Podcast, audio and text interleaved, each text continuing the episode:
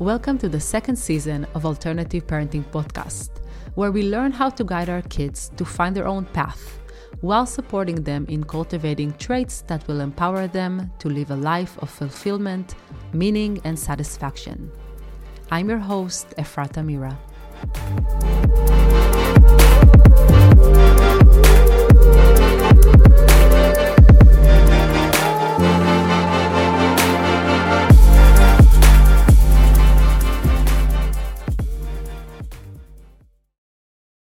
Hello everyone and welcome back to the podcast. Raising kids means juggling between a lot of different needs. Your kids, your own, your partners. It can be very tricky, and we as parents, especially as mamas, tend to put our needs in the last priority. About 5 years ago, I pulled my oldest son out of preschool and decided to homeschool him. When I started that journey, the first thing that I needed to make sure of is that my needs were getting met. If not, I felt that I wouldn't be able to take on the task of homeschooling. Through the years, I learned to juggle everyone's needs. It's never perfect and it's always changing, but I try my best to give each one of us what we need in order to live a life of well-being. At that time, I had my oldest, who was 4, and my middle son, who was a baby. In those ages, our kids need a lot from us. When babies are born, our job as parents is to fulfill their basic needs for survival. Provide nutrition, keep them warm and safe, soothe them, interact with them in a way that shows our interest and care. The way we take care of these basic survival needs will determine how our children learn to view themselves, relationships, and the world. This will determine the quality of attachment that they develop and will give them a sturdy or fragile foundation. As our kids grow up, their needs change, and the way we take care of those needs change as well. In their book, The Myth of Normal, Gabor Mate and Daniel Mate talk about the irreducible needs of children, as stated by Gordon Neufeld. These are irreducible needs for a child to reach her true potential. Once we satisfy these needs, our children will naturally mature and become fully human. The first need is the attachment relationship. Children need to feel a deep sense of connection to those responsible for them. The parent's job is to attune to the child's emotional needs. The second one is a sense of attachment security. This security lets the child rest from the need to earn his right to be who he is and as he is. This is fundamental for his healthy development and maturation. Emotional, social, and intellectual growth will follow. The third irreducible need is permission to feel one's emotions, especially grief, anger, sadness, and pain. The safety to remain vulnerable. Emotions are the engine of maturation. When children lose their tender feelings, they become stuck in their insecurity. For the emotions to remain accessible, the environment must allow them to be safely experienced. The child needs to feel that when he expresses these feelings, he does not risk the relationship with the caregiver.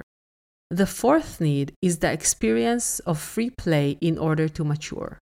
Play is a requirement for a healthy development for all mammalian species.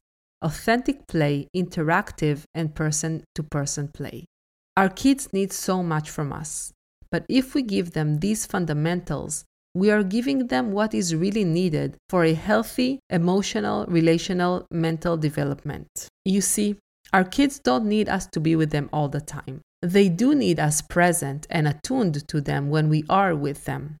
They need to feel that they are welcome and wanted exactly as they are, without having to prove anything or earn our love. But as stated in the book, and I quote, "Children's sense of security, trust in the world, interrelationship with others, and above all, connection to their authentic emotions hinge on the consistent availability of attuned, non-stressed, and emotionally reliable caregivers. The more stressed or distracted the latter, the shakier the emotional architecture of the child's mind will be." End quote. Getting kids' needs met, let alone a baby's needs, can be very overwhelming. I believe that in order to take care of everyone's needs, our needs as parents have to be in a very high priority. This is one reason that I'm not advocating for attachment parenting, for example, although I do practice this type of parenting with my kids in my own imperfect way. In attachment parenting, the parent stays continually in body closeness with the infant, baby, and toddler. This approach encourages breastfeeding if possible, baby wearing, co-sleeping, and more. Although I truly believe these practices are beneficial, they stop being valuable when they take too big of a toll on the parent. For me, for example, the baby wearing was unbearable. I suffered from backache, and that just made me very exhausted and impatient to take care of my baby's other needs.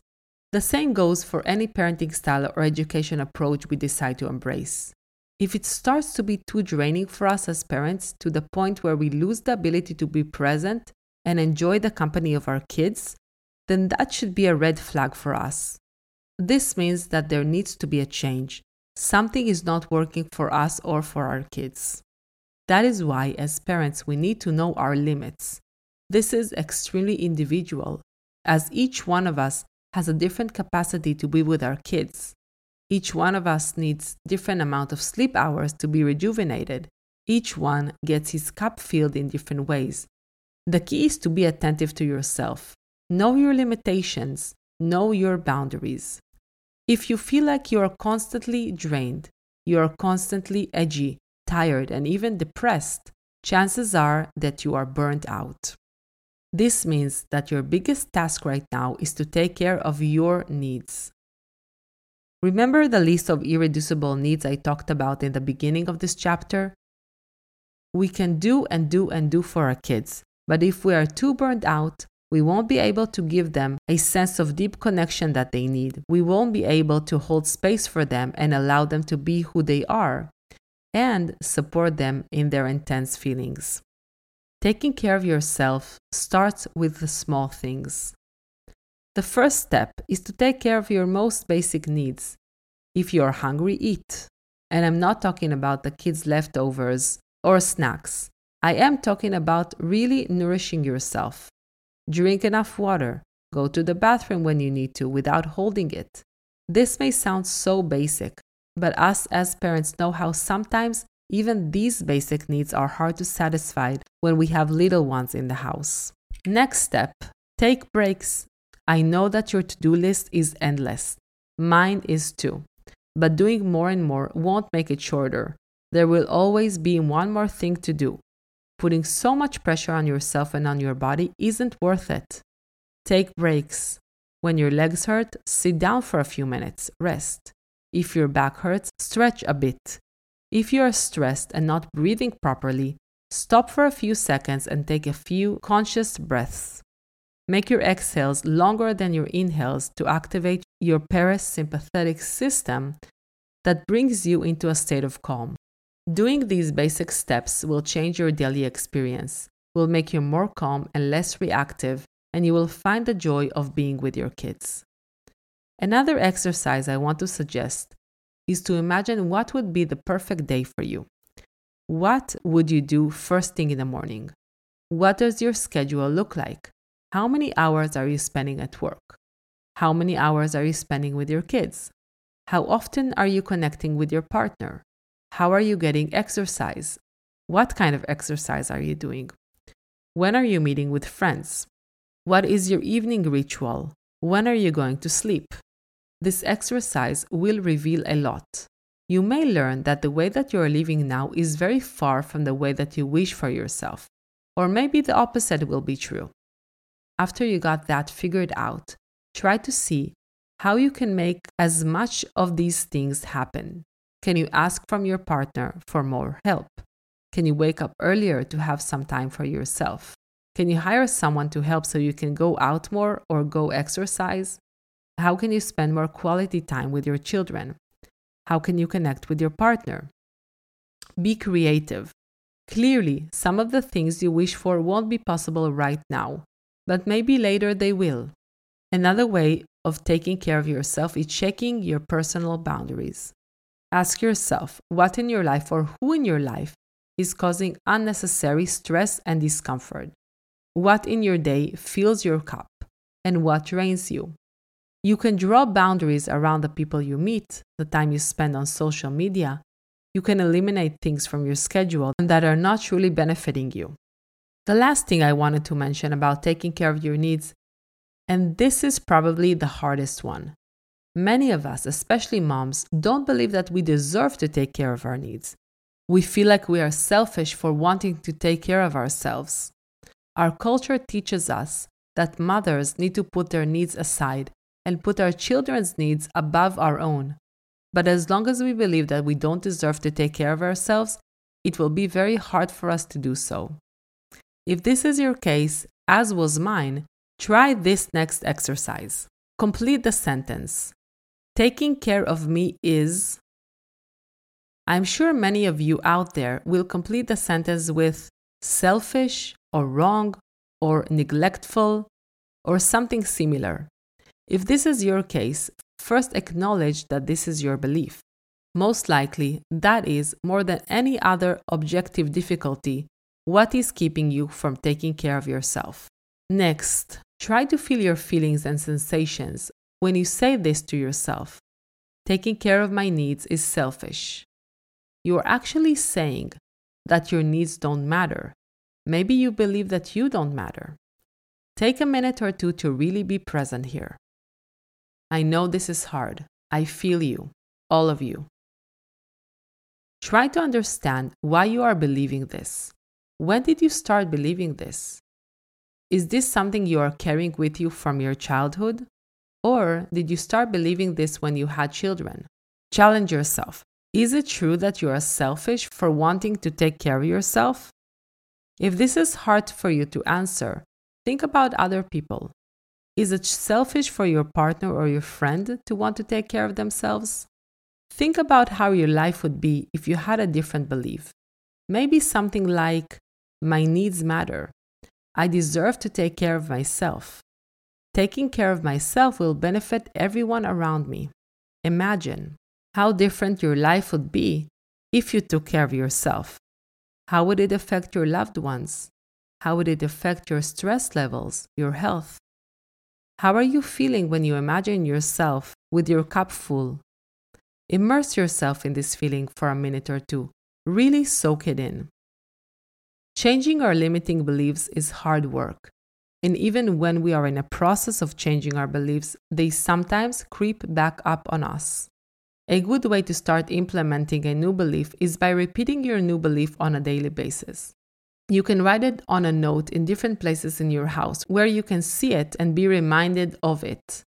Put it on your mirror so you can see it first thing in the morning, on your fridge, in the car.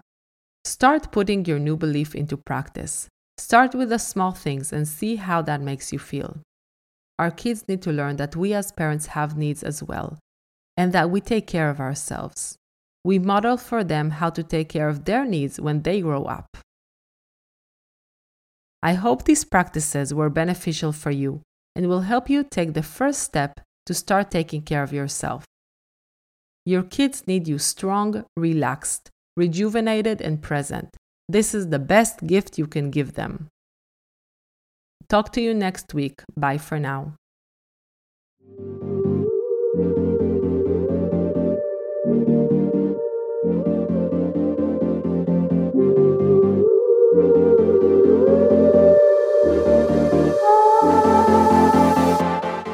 I hope you enjoyed this episode and was inspired to make small shifts in your parenting that will support your kids to bring forth their full potential while living a life of ease and well-being.